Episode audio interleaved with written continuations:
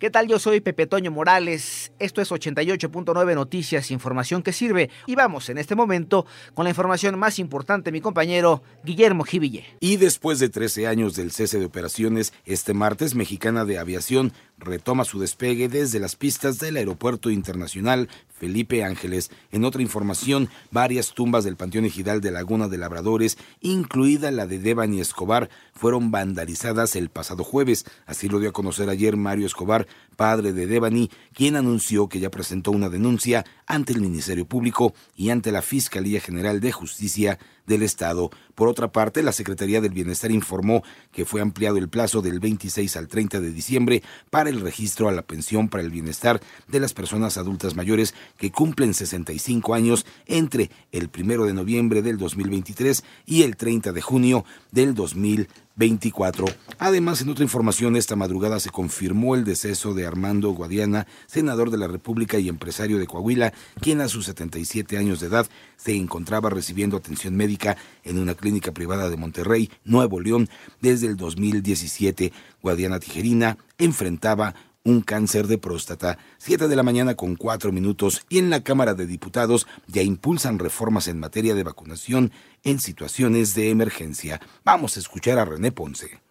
El diputado federal de Morena, Emanuel Reyes Carmona, propuso reformar la Ley General de Salud en materia de vacunación en situación de emergencia para establecer que toda persona residente en el territorio nacional tiene derecho a adquirir y administrarse las vacunas de su preferencia, siempre y cuando cumplan con los requisitos sanitarios y estén indicadas por un profesional de la salud. Se destaca que lo anterior podrá limitarse en situaciones de emergencia que deberá estar plenamente justificado y no podrá extenderse esta limitación por un tiempo mayor al de la emergencia. Finalmente señala que en casos de contingencia los procedimientos de autorización y liberación de vacunas deben ser atendidos de forma inmediata, por lo que la autoridad sanitaria deberá otorgar los registros sanitarios en los plazos que lo demande la salud pública. Para 889 Noticias, René Ponce Hernández. En esta época, factores sociales y ambientales pueden incrementar el riesgo de depresión. Mónica Barrera nos platica. La depresión estacional, también conocida como trastorno afectivo estacional, es un tipo de depresión común en invierno que puede llevarnos a experimentar múltiples síntomas. De acuerdo con especialistas del sector salud, durante el invierno la cantidad de luz solar disminuye. Esto provoca alteraciones en la química cerebral asociadas con la depresión. De acuerdo con cifras oficiales, la depresión estacional afecta entre 4 y 8% de la población general en una proporción de 4 mujeres por un hombre en 889 Noticias. Mónica Barrera.